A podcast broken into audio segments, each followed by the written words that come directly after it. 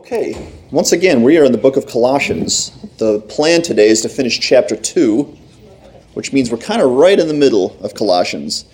There are four chapters, and we're going to finish chapter 2 today, Lord willing. So the verses we're going to look at today are Colossians 2, verses 16 to 23. I'm titling this lesson, as you can see on the screen there, Spiritual Treasure Stealing Pirates. I'm not going to dress up, don't worry. But I, I, I thought about it. Um, we're going to talk about spiritual treasure stealing pirates. Of course, that's a title I came up with, but you'll understand as we go through uh, what I'm meaning by that. Have you ever had something stolen from you? Show of hands. Who's had something? Wow. Basically, everybody. There's one general rule when something is stolen from you that I've noticed that you generally are unaware that something is being stolen from you. Janine and I, when we were, lived in Michigan, we lived in the parsonage next to the church building. I think I've told this before, but we were robbed twice in that building. And the first time we were spending Thanksgiving dinner with her parents at their house. What kind of person robs on Thanksgiving? That's cold. Um, obviously, unaware that the thieves were breaking in to our house during that time. Uh, the next time, they broke into the same house, but a different floor of the house while we were on vacation on the East Coast. And so, once again, very unaware that this was going on. And that's a general rule, right? And when someone breaks in and steals and robs from you, that's the whole point, that you don't know it's happening. And we're going to talk a little bit about that spiritually today. But I want to share with you a little bit of a story of something that I was that was taken from me that I didn't expect when I first did such a thing, and I'll explain here as I go. As I, as I mentioned before, I worked at Best Buy when I was in my early 20s. And they had this great thing when you were working there called an employee discount. It was wonderful.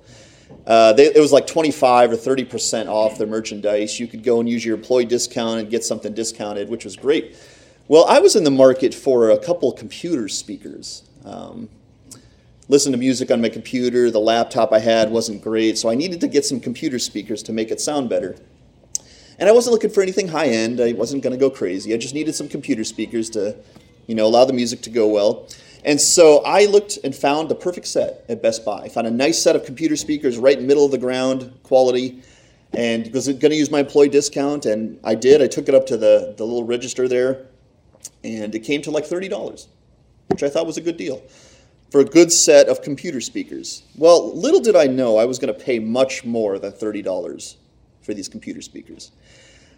Um, back in my early 20s, I didn't have a great grip on my finances. Um, I got in the mail the one day a letter indicating to me that the check I wrote for those speakers bounced. And so you guys know what that is, right? You don't have enough in your account to cover what you paid for. I forgot about some other purchase or I didn't have an idea of what finances I had. So even with my employee discount, I bounced the check for the speakers. Well, big deal, okay? I mean, usually when you do something like that, it's like a small fine, like $30. Well, not this time. The letter said that I was reading said I was going to have to. My parents are laughing. They know this story. They experienced this with me. I was going to have to either pay a very large fine, which is silly, right? I bounced the check for $30. I clearly don't have the money to pay a very large fine. So that wasn't going to be an option. The other option, I was going to have to go to a check bouncing class on a Saturday, all day long, in Scranton on a Saturday. I was like, are you kidding me? I bounced one check and they're bringing me to a class to learn better about my finances and how to budget, you know, what I had and how not to do this again. I guess they were cracking down on, on bouncers, check bouncers. And so they wanted to make an example of people like me. So I didn't have the money to pay the huge fine. So it was like, I guess I'm going to check bouncing class from 8 a.m. to 5 p.m. on a Saturday in Scranton. I paid for these speakers. I went to this class, and there's a teacher or a leader of this class. You know, there's probably 15, 20 people in that class, and we're all sitting in those chairs with like the, the desks attached to it. It feels like a, you know, way too old for a school class we were in. But there we are with a bunch of different age groups and myself. I was the youngest one there, which was weird. Um, and so the teacher, you know, we all sat down wherever we sat, and the teacher said, you know, let's make this light and funny at the beginning, and let's just go around, say your name, and approximately how many checks you think you've bounced. And I was like, really? So, you know, they're going around. The guy's like, hi, my name's Chuck. I, I've bounced like hundreds, you know, lost count. The other lady's like, yeah, my name's Trudy. I think I bounced about 85 checks. And another person said, you know, I bounce dozens and dozens. I bounce one every week. And then it comes to me, and I'm like, uh, I'm Todd. I bounced one check. And I think some guy behind me goes, ah, your first time. I envy you. And so there I am at check bouncing class, and it was all day. It was, you know, you have a session in the morning, and, you know, there's a break for lunch, and then there's a session in the afternoon, and very awkward things. And they're going over things like basic, dumb things everyone would know. It's like, if you have $80 in your checkbook and you tried to buy something for $100, is that going to clear? No. Clearly, we all know this. But it was things like that, and you know, we just had to learn our lesson. And there was a lunch break in the middle, and I, yeah, I don't know anybody from this class, but I'm eating lunch with somebody. I have to find like a friend and sit down and have lunch with. I, so I sat down with some elderly lady, and we had a sandwich, and I'm talking to her. I'm like, okay, you got six grandkids, and you've bounced five checks a week. Okay, that's pretty cool. and then back to the class for another four hours. And you had to graduate. You had to get like a little diploma, basically saying, I've learned my lesson. I'm not going to do this anymore. And trust me, I did not want to do this anymore. I learned my lesson. So I had to go to check bouncing class and graduate from this thing. And I share that with you to share that I paid $30 for these speakers, and I ended up paying much, much more with my time, with my, um, my dignity, by going to a check bouncing class, and I think I learned my lesson after that. So don't bounce checks. You don't want to be the next person going to going to class in Scranton on a Saturday. But uh, I can tell you some of my friends because it was one of those things. Like at the end of the day, you felt like you were there like weeks, you know, and you kind of like make friends at the end, and it's kind of like this sad send off at the end. It's like, Chuck, Chuck, don't bounce any more checks. Work on work on bouncing the basketball, buddy. Don't bounce any more checks. It's like, oh, Lola, say hi to your five grandkids. You know, it's like such a teary eyed thing. And then I get my card and I'm like, get a grip, man. You're a check bouncing class. Anyways. Okay, thievery. I want to talk about spiritual treasure stealing pirates. I now want to go to our text. I want to look at Colossians 2, verses 16 to 23. And I want you to listen to what Paul is saying today. It says, Therefore, let no one pass judgment on you in questions of food and drink, or with regard to a festival, or a new moon, or a Sabbath. These are a shadow of the things to come, but the substance belongs to Christ. Let no one disqualify you, insisting on asceticism and worship of angels, going on in detail about visions, puffed up with puffed up without reason by his sensuous mind, and not holding fast to the head from whom the whole body, nourished and knit together through its joints and ligaments, grows with a growth that is from God. If with Christ you died to the elemental spirits of the world, why, as if you were still alive in the world, do you submit to regulations? Do not handle, do not taste, do not touch, referring to things that all perish as they are used, according to human precepts and teachings. These have indeed an appearance of wisdom in promoting self made religion and asceticism and severity to the body, but they are of no value in stopping the indulgence of the flesh. Last time we talked in Colossians about um, warning how to fight the devil, the devil and his deceptions and his distractions. This time, Paul takes a little bit different course. We're going to talk about legalism today. And uh, these people called the Judaizers, we're going to find out here, who were requiring that the Christians, the Colossians, do more than just follow Christ. That following Christ wasn't sufficient. But Paul is going to he's going to warn us of this today. And I want to take a very clean, clear look at legalism today. And there's two ways to exalt something, right? You can exalt something with your words and your language as Christ excuse me, as Paul has been doing in Colossians. He's been exalting Christ with the strongest language he can use. But there's another way to exalt something it's to knock down any competitors. And so Paul has taken the last two uh, paragraphs here to knock down the devil and his schemes, and this time to knock down any other thing, any other rule, any other lifestyle except following Christ. What I want to do here is I want to work a little bit through the text, okay, just so we understand what Paul is saying, and then I want to go on the topic of legalism, things like that, and talk about that. So Hopefully, everyone can stay with me. You have your sheets, right? But I want to look at through the text. What is Paul saying here? Therefore, let no one pass judgment on you in questions of food and drink, or with regard to a festival or a new moon or Sabbath. Really, what Paul is saying there is he's talking about the ceremonial law of Moses. He's saying, don't let anyone pass judgment on you in questions to the ceremonial law of Moses. Well, why, Paul? I mean, that was a good thing, right? That came from God. Why can't anyone judge us according to that? Because Paul says it's a shadow of the things to come, not the reality. Verse 17 says, These are a shadow of the things to come, but the substance belongs to Christ. And the way I thought about this is I thought about this in comparison to a photograph versus the actual person. Okay? Now, my mother in law is going to be visiting us here in a couple weeks, next week actually, and she loves photographs of the grandchildren, you know, so we always try to send her photographs and send her updated pictures of the grandkids so she can feel connected. They live in Michigan. But obviously, when my mother in law is going to visit us, she's not going to be spending time with the photograph, is she? She's going to be spending time with the actual children. And that's the idea Paul is talking about here. Do not let anyone pass judgment on you in regards to the shadow but the reality, which is Jesus Christ. And we'll come back to that. He says, These are a shadow of the things to come, but the substance belongs to Christ. Then he says in verse 18, Let no one disqualify you, insisting on asceticism, which we'll pause and look at a little bit, and worship of angels, going on in detail about visions, puffed up without reason by his sensuous mind, and not holding fast to the head. And maybe like mine is, maybe your head is capitalized. That head is speaking of Christ Jesus. He's the head. And then Paul kind of explains why he's the head.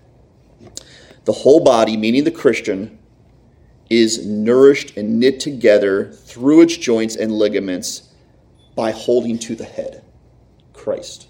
That's how we're nourished. That's how we're knit together. That's how we hold together by holding to the head. Obviously, if you decapitate the body, right, the body dies. That's the whole point we have to hold fast to the head.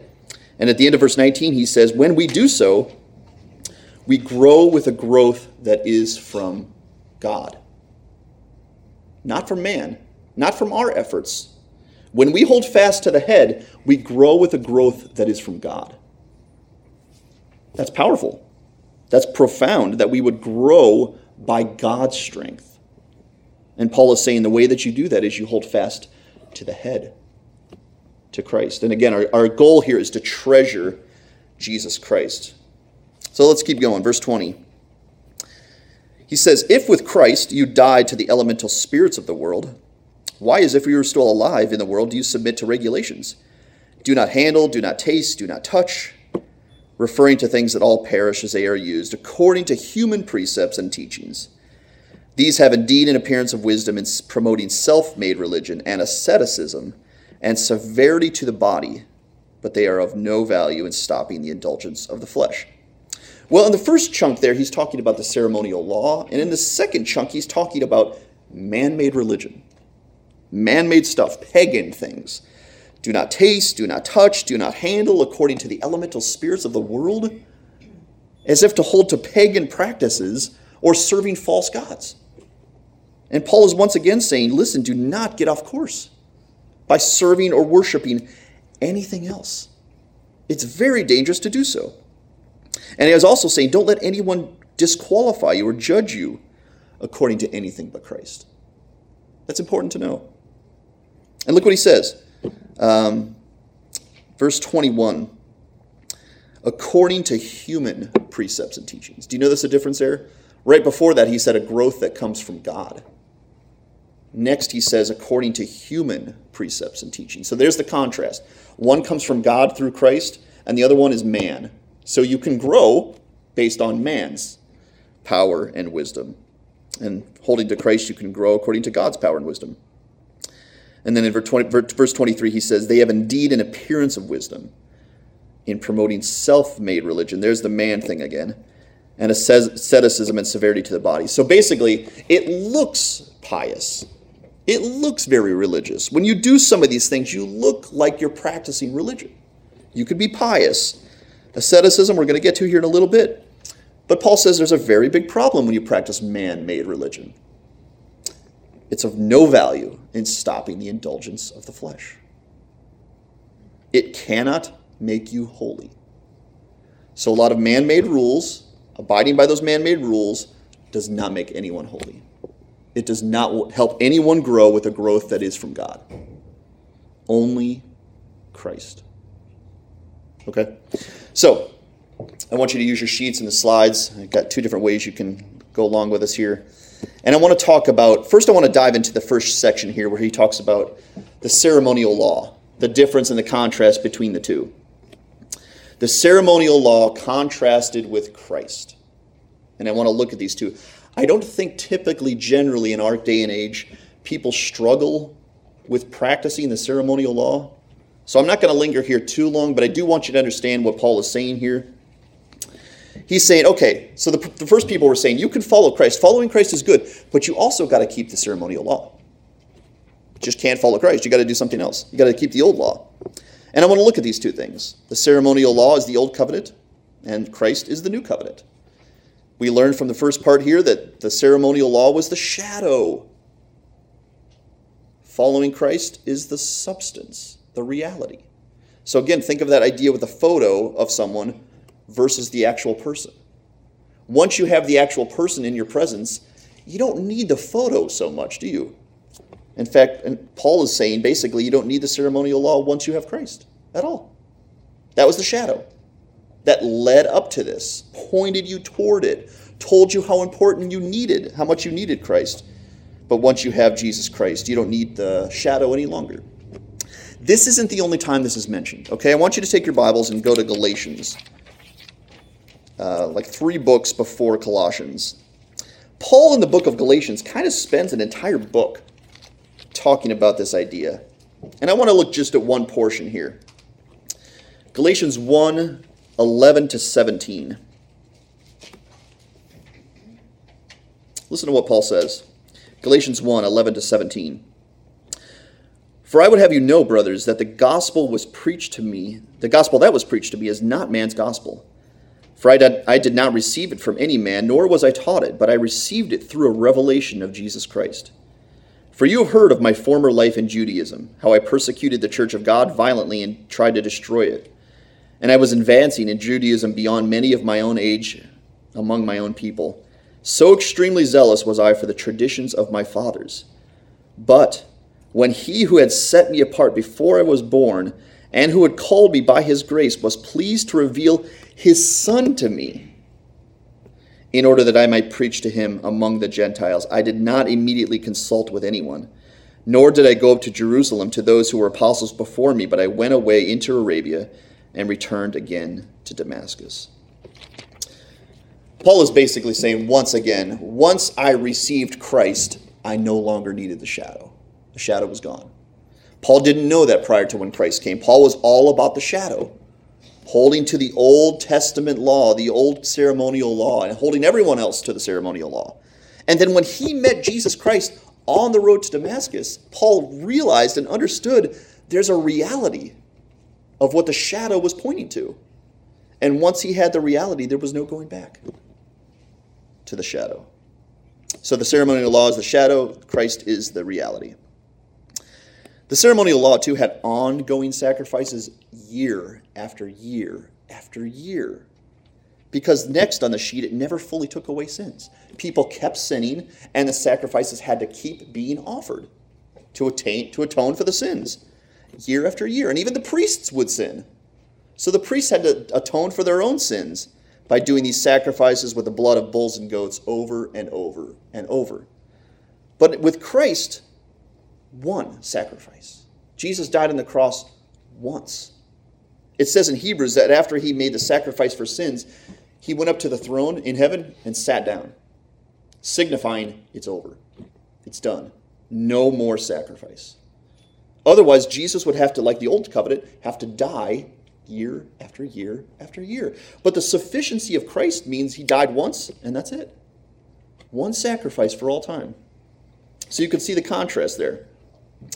So it never took uh, the ceremonial law never fully took away sins, and Christ fully took away all of our sins. That's how different that is. Um, next, the ceremonial law was a hard yoke. This idea of yoke is putting this, you know, this uh, rope against two animals and plowing the field, and it was a hard yoke. The ceremonial law was kind of like walking on eggshells. If you didn't ever do everything carefully according to the law, you were in really big trouble. Do you remember the story of the guy who tries to catch the Ark of the Covenant because it's falling? I mean, that's a really nice thing to do, right? Don't let the Ark of the Covenant fall to the ground. The problem is you weren't supposed to touch the Ark of the Covenant. And so when the guy grabs it to help, help it from not falling, dead. that's a hard yoke. And then Jesus says something in the New Testament Take my yoke upon you. It's easy and my burden is light. And he's contrasting the ceremonial law and he's contrasting the world or the devil. When you follow Christ, it becomes an easy yoke, a light burden. Because Christianity, although not, not hard, excuse me, not easy, um, is simple. Christianity is simple. It comes down to two basic overarching commandments love the Lord and love your neighbor. Versus the old ceremonial law, painstaking. You had to remember all of these things and do them properly and in order and never falter. So Christ is easy compared to the old ceremonial law. Also, the ceremonial law was insufficient for pleasing God versus Christ, who is sufficient for pleasing God. How do we know that? Well, I'm going to get to a verse here that shows us that, so we're going to pause that for a second. But the old ceremonial law was insufficient, and Christ is sufficient. And lastly, the ceremonial law is temporal and always was supposed to be temporal. That's how God designed it. Versus Christ, who has no beginning and no end. He's eternal. That's a big contrast, right? Something here for a time versus Christ, who never has a beginning and never has an end. Wow. Okay, the next thing I want to look is a passage from Hebrews 8. I think it's going to be on the screen here and on your sheet. And I want to show you again that the Old Covenant, the Old Testament, was never supposed to be sufficient. Hebrews 8, 6 to 7 says this But as it is, Christ has obtained a ministry that is much more excellent than the old, as the covenant he mediates is better, since it is enacted on better promises. For if the first covenant had been faultless, there would have been no occasion to look for a second. Do you see that? So the old covenant had faults, wasn't sufficient. And God designed it to not be sufficient so that it would point to something that is. So that once you understood the reality, the substance, you don't go back to what was insufficient. And Jesus, it says in the passage, much more excellent. The covenant he mediates is better, it's enacted on better promises. So, okay, that's how we understand the old ceremonial law versus Christ. There's no need to go back to the shadow, okay? Follow Christ. And Paul wants to make that very clear in the Colossians' mind. Do not be judged by, do not be disqualified by, and do not go back to the old shadow. Stay with the substance. Um, he, what he really doesn't want the Colossians to do is be, is be decapitated. I mean, not hold fast to the head to hold on to something else that can't save, that can't help them grow, that can't help them mature. And so Paul is saying, hold fast to the head. The next thing the text mentions is Paul brings up the worship of angels, that these Judaizers were basically saying you need to worship angels too. So worship God, worship Christ, but also worship angels because they're two heavenly beings and you should worship them. And then he says asceticism is also important. You need to practice asceticism. We'll look at both of these very quickly. Angels versus Jesus. Have you ever looked at Hebrews chapter 1? Um, I'm just going to read a portion of this so we understand that we don't need to worship angels. I want you to listen, kind of like the same language with the Old Covenant. This is what it says in Hebrews chapter 1 about angels versus Jesus. In verse 3, it says, He, Jesus, is the radiance of the glory of God the exact imprint of his nature, and he upholds the universe by the word of his power.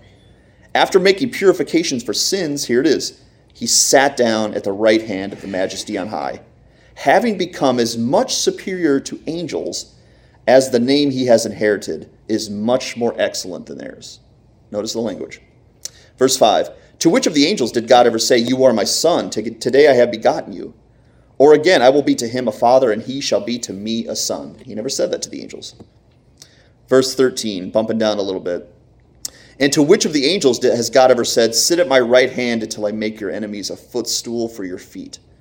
Are they not all ministering spirits sent out to serve for the sake of those who are to inherit salvation? Do you see the difference? Angels have a purpose. Angels are good.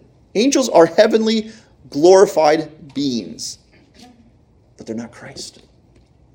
They're not. There's, in fact, there's a great drop off from Christ to angels. So Paul is basically saying, don't let anyone convince you you need to worship angels as well. Worship the better one. Worship Christ only. No rivals. So we've debunked the ceremonial law following that. We've debunked the worship of angels.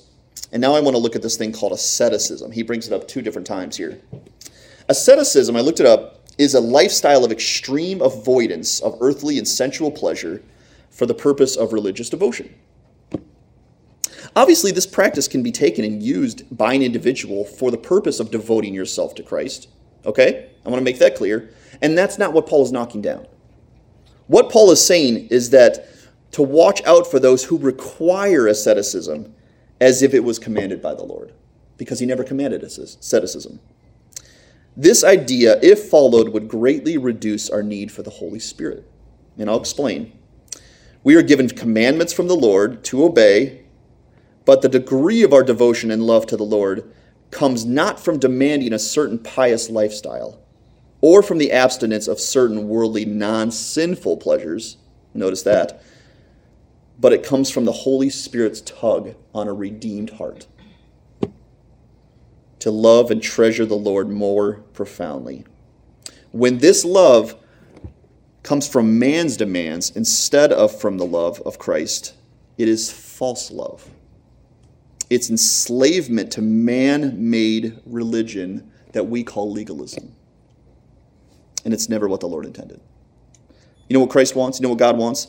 He wants and desires a true love that flows from our hearts based on His love for us, not from the demands of asceticism you need to be this, you need to avoid this, you need to stop doing this, according to man made stuff, according to the old, old ceremonial law.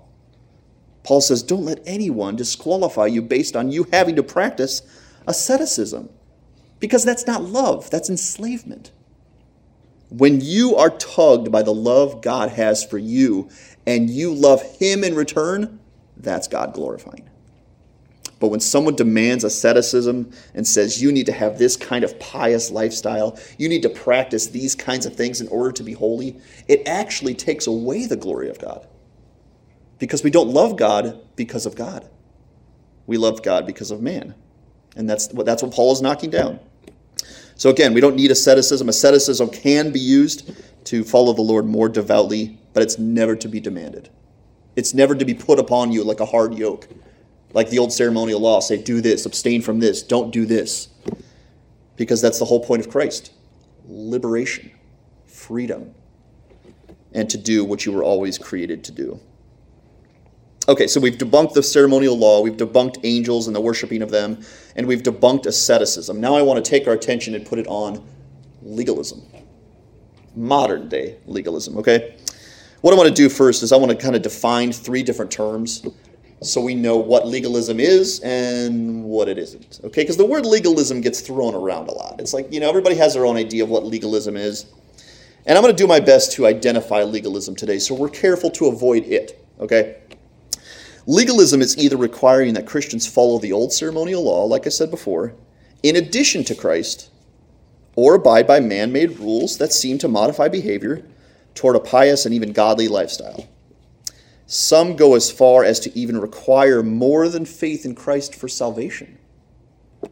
So you, you need faith in Christ, but you also need these things. That's legalism. That is legalism. And Paul calls it in Galatians a false gospel. It cannot save, it will not save, it will make nobody holy. If you hold to anything else and not to the head, you're in very dangerous ground. And you talked, we talked about the devil last week, right?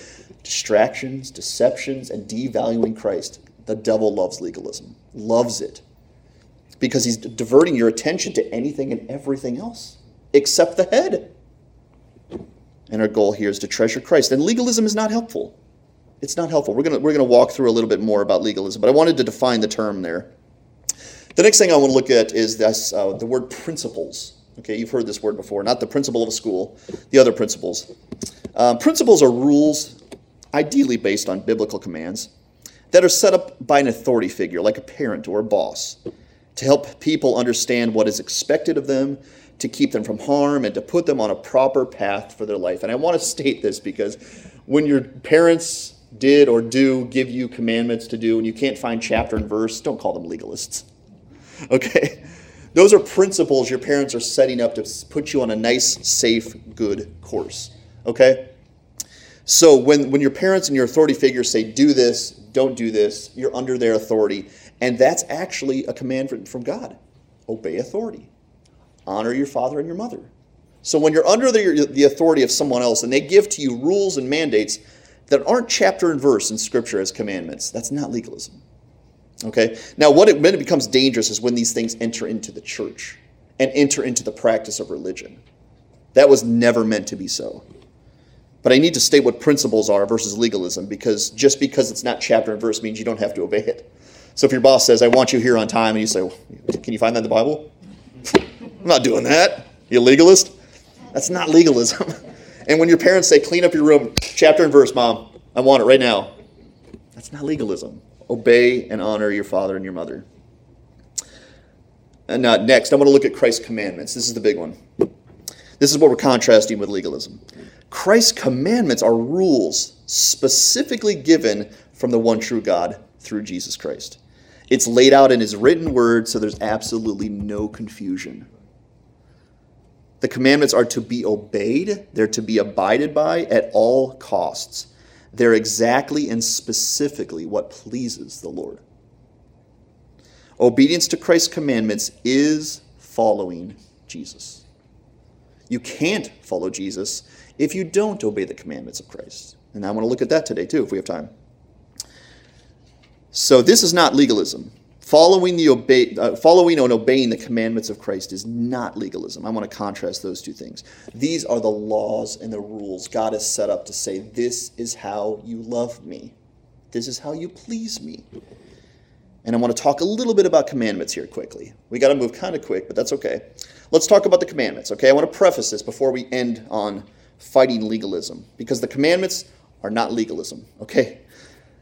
Um, it is not legalism to hold ourselves and others, other Christians to the commandments of Jesus. I want to make that very clear. That's not legalism. If it says it in Scripture as a commandment, that's not legalism. That came from God. That's supposed to be obeyed and abided by. Um, so I want to look at the commandments here quickly. I want to walk you through, okay? What are the commandments? What are they? Which commandments? I mean, you talked about not following the old ceremonial law. So what law? Well, let's look at it, okay? Uh, the two greatest commandments God ever gave man, right on the screen there, are love the Lord your God with all your heart, soul, mind, and strength, and love your neighbor as yourself. That is not legalism. That came from the mouth of God. That's an eternal law of God. And these two, these two commandments that God gave are overarching every other commandment in Scripture. All of the commandments of God fall underneath those two commandments, like a big umbrella, okay? So we need to know that the two greatest commandments of God include every commandment. So if you learn these two and the intricacies of these two, you'll learn everything. Those are the two overarching commandments of God. Those are the two you really need to focus on, okay? But we also know there's 10 commandments, right? The 10 commandments. And some people think those 10 commandments aren't for today any longer. I don't think so. I think they are. Because the 10 commandments fall under the two greatest commandments. They're a better explanation about how to love the Lord your God and how to love your neighbor as yourself. And right in the middle, there's one called the Sabbath that everyone's confused by. Uh, we'll, we'll take another Sunday to talk about that sometime. But the Ten Commandments fall underneath the two greatest commandments. They're found in Exodus chapter 20, but they're still about love. The first three have no other gods before me. Do not make a graven image and worship that thing. Do not take the Lord's name in vain. They all have to do about how to love the Lord your God. And the one is the Sabbath, number four. The ones following the Sabbath are all about how to love your neighbor as yourself. Don't commit adultery, don't murder, don't steal, don't covet what isn't yours. but they fall under the two greatest commandments. Are we all tracking here? Okay, so the 10 aren't different than the two, they're under the two. Okay? Then there's commandments underneath the 10. So it's kind of like a big pyramid, okay? If you want to go really into detail, you can. You can stay on the on the top two and go, I'm just going to stay there, which is good, but the problem is you won't know specifically how to do that. So we have the 10 commandments, and the next thing we have is the teachings of Jesus found in the gospels. The Sermon on the Mount, things like that. Where Jesus takes the old Ten Commandments and starts elaborating on these things, going, You heard that it was said to those of old, You shall not commit adultery. But I say to you, whoever lusts at a woman has already committed adultery with her in his heart. So is it a new commandment? No, it's not a new commandment. He's taking the old Ten Commandments and showing you what they look like. It's not just the letter of the law, it's the spirit of the law. But you know what it still is? Love. It's still love. It hasn't changed. It's just further fine combing the Ten Commandments and saying, here's what you thought it was. Now I'm here to teach you what it actually is. So the teachings of Jesus fall under the ten, which fall under the two. Are we still tracking? Good. And then this last one here. There's commandments given by the New Testament writers to the church, like Colossians. In fact, if you would take Colossians and move from chapter 2 to chapter 3, Paul gives a bunch of commandments. And it's like, well, what are you doing, Paul? Making your own law? No, he's not. Paul is further fine combing the teachings of Jesus so that you understand the teachings of Jesus, so you understand the Ten Commandments, so that you understand the two greatest commandments. Does that make sense? So these commandments are not new, it's all about love. But Jesus has come to explain and further unravel these commandments so we know what the commandments are. And I want to show you that these things today are not legalism obeying the commandments of God and holding other Christians who profess Christ to the commandments of God is not legalism. It is obedience and it is following Christ. And we need to be very, very careful to obey the commandments of Christ. Okay, we're going to move our attention now to what is legalism. What I want to do now is I want to give you some modern day examples of legalism, modern ish. Maybe some of these things you grew up with, maybe some of these things are still around, but I want to give you a few, and maybe you can think of your own on your sheet there and maybe let me know some of those at some point. Uh, I, I, this is where I flirted, kind of dressing up as a pirate and kind of sharing some of these with you, you know. And when I mentioned that idea to Janine, she gave me a weird look. It's like, that's not a good idea. And then I thought about it, going, well, dressing up a, like a pirate, it takes a lot, you know. You need the eye patch, the peg leg, the buccaneer hat, the bandana. You need a hook hand and a parrot on your shoulder. I don't have time for that. You know, who's got that time? So I'm not going to do it that way. I'm going to talk to you like a pastor. How about that? Here, but here's some modern examples of legalistic, okay, legalistic rules. The first one I thought of is dress code. Okay, that's still around today. If you dress a certain way, you're holy. So men should have sport coats and ties on, and the women should all be in dresses. You know, we all some of us grew up with those kinds of rules, and they're still around a little bit today. Our church is not going to hold to that, okay? Now, I do want to say this that if you want to dress up, it's fine. If you want if you think this is giving God your best by dressing up, we have no problem with that. Where it becomes a problem is when you start mandating it for other people and you start thinking this is what makes you holy. A dress code does not make anybody holy. So shorts versus tie, the Lord doesn't care that much. Otherwise, he would have mentioned it. So that's one example.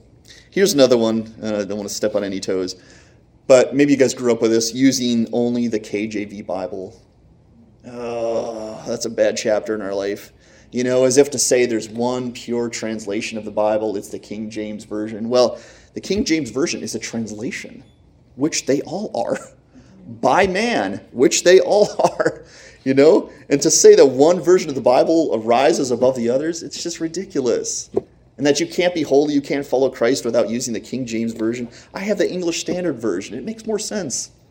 I don't use Shakespearean language, so it's not going to make any sense for me to use the King James Version of the Bible. But here's another one music styles. Okay?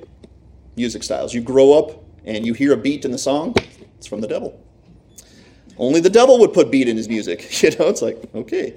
So music styles, that one goes makes churches crazy. Some churches will split over that, you know, that the music style is holy versus the other one which is God, ungodly, excuse me, and worldly and devilish.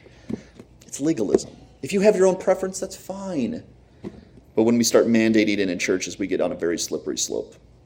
So, music styles, pews versus chairs, nobody cares. Order of Sunday service, things like that, these are all legalistic things. Again, is it wrong for a church and a pastor to say this is how I want it? No.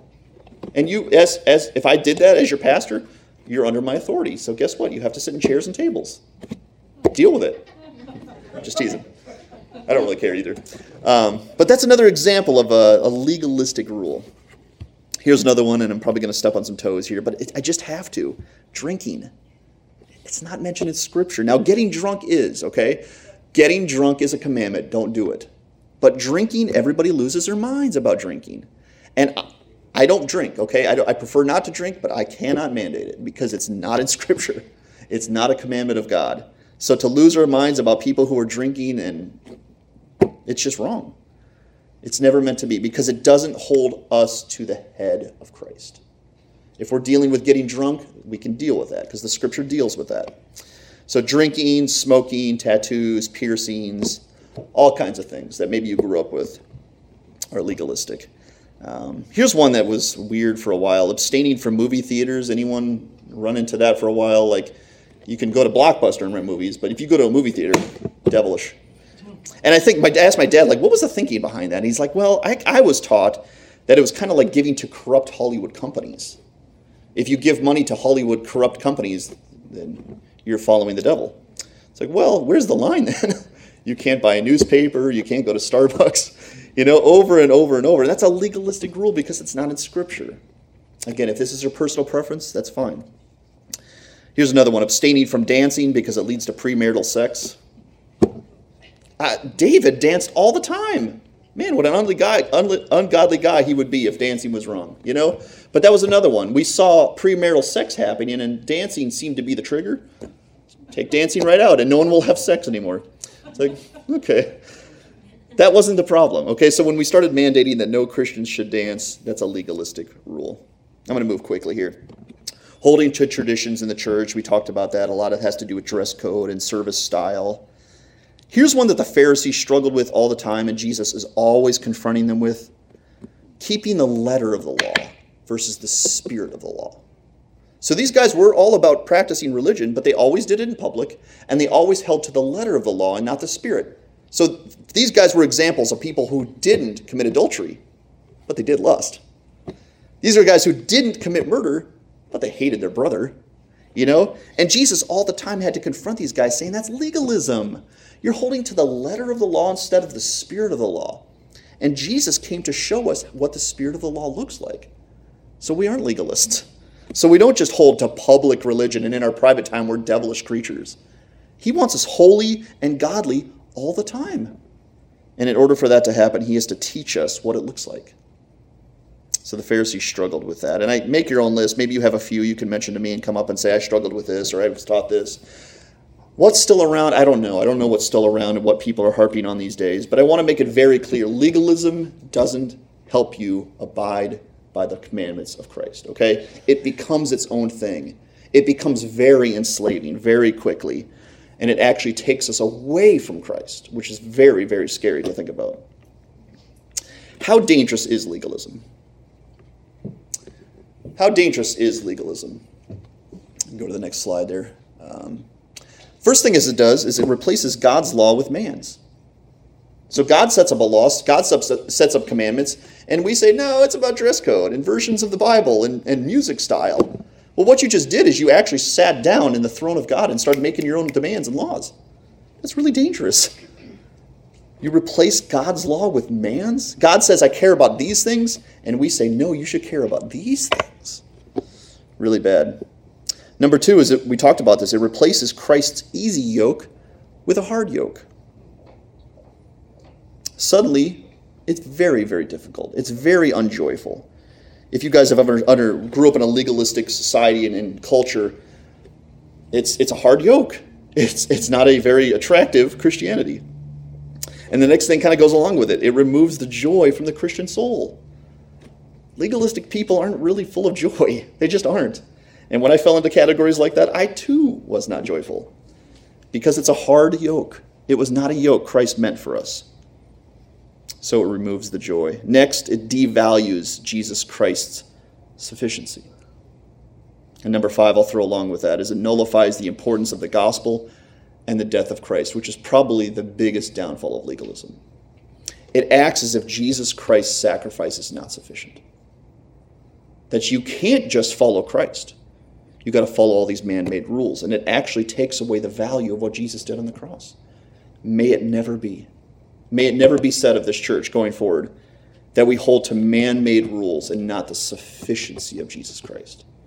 It's all about Christ. It's always been about Christ. It'll always be about Christ. And we did make it very clear that that's what this church is about.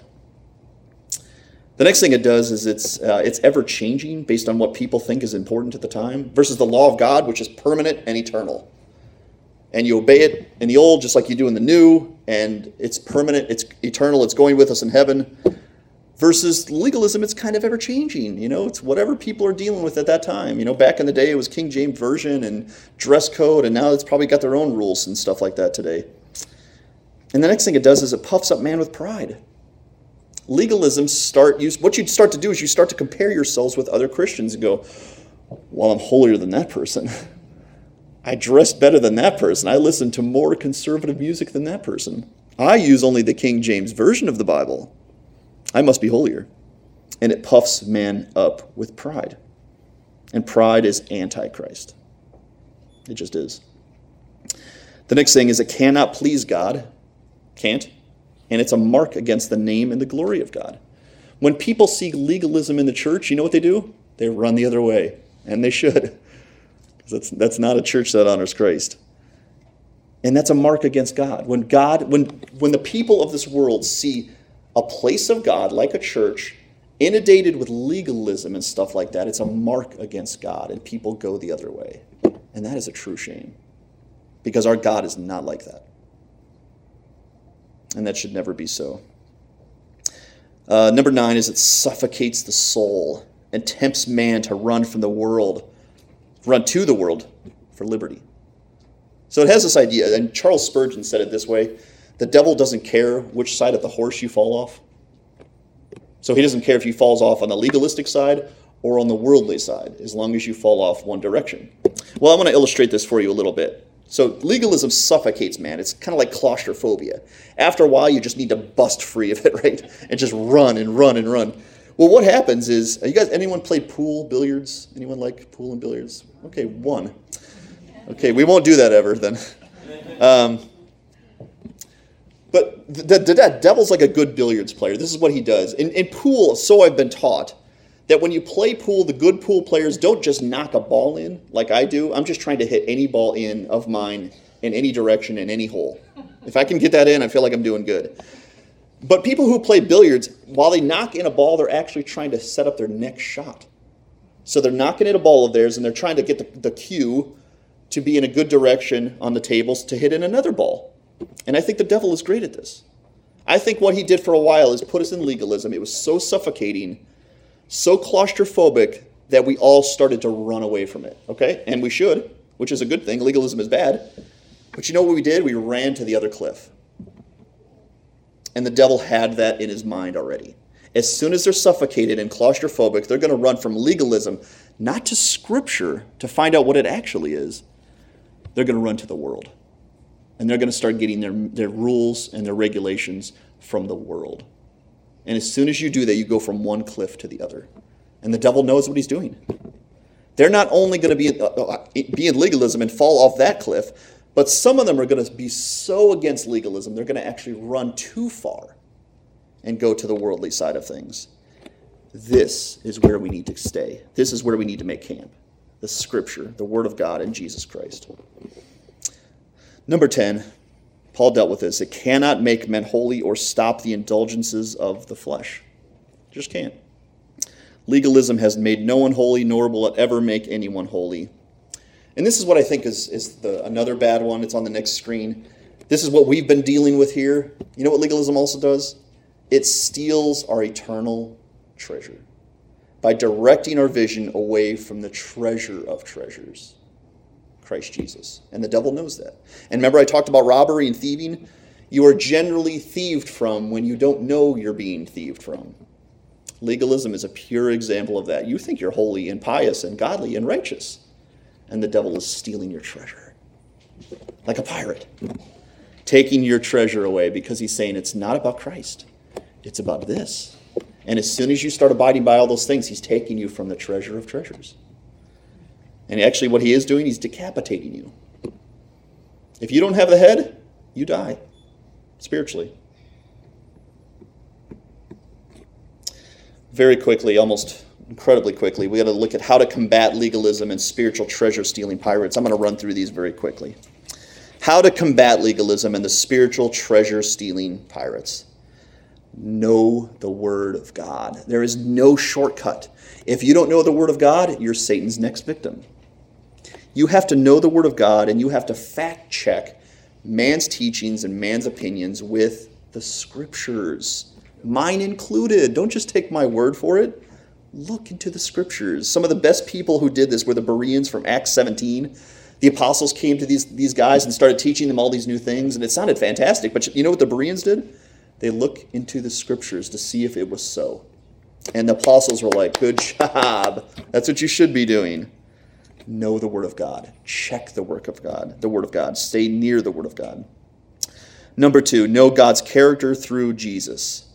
Know Him intimately so you can discern what He desires. Because if you know someone, like I know my wife, and someone tries to convince me that Janine likes something I know she doesn't like, I'll know better, right?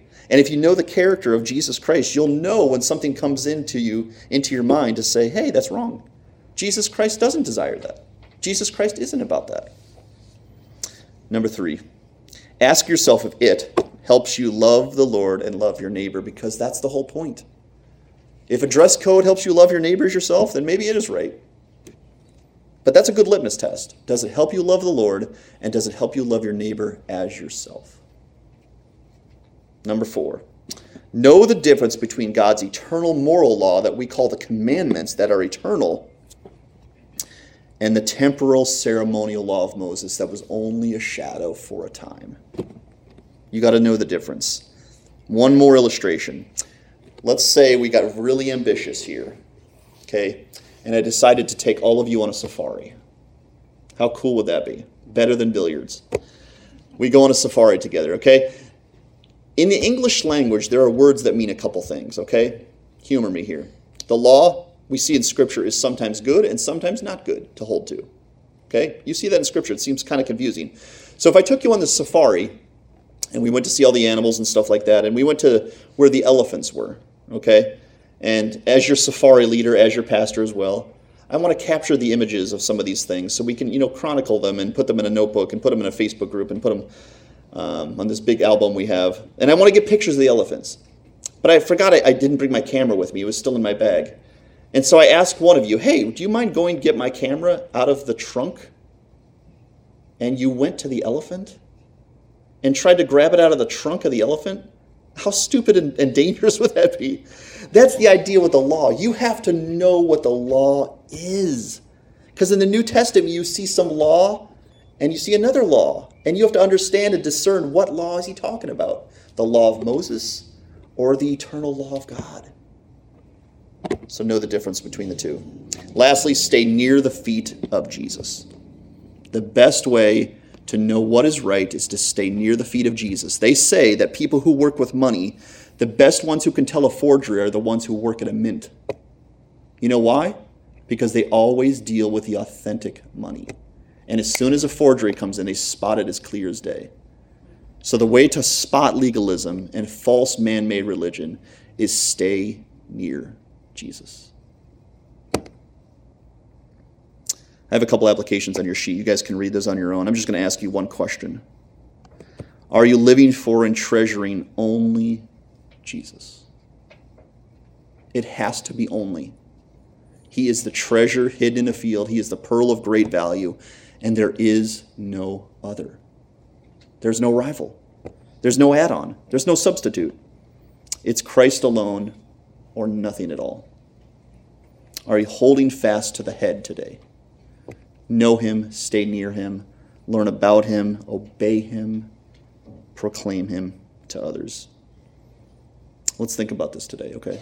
Think about how we can more treasure Christ and combat the spiritual treasure stealing pirates. Let's pray. Father, thank you for the Word of God. Thank you that is a double edged sword and that it always pierces where we need to know and learn about you. Thank you for Christ. Thank you that He is the one who has taught us. He's the one we need to stay clear and stay near, excuse me. And I pray that we would all understand how important and beautiful and worthwhile Christ is so we don't go anywhere else. We don't look to the right or to the left. We stay near Jesus. We obey His commands. We tell others about Him alone so that we can grow with a growth that is from God and be connected to the spiritual head. We thank you and we praise you. It's in Jesus' name. Amen.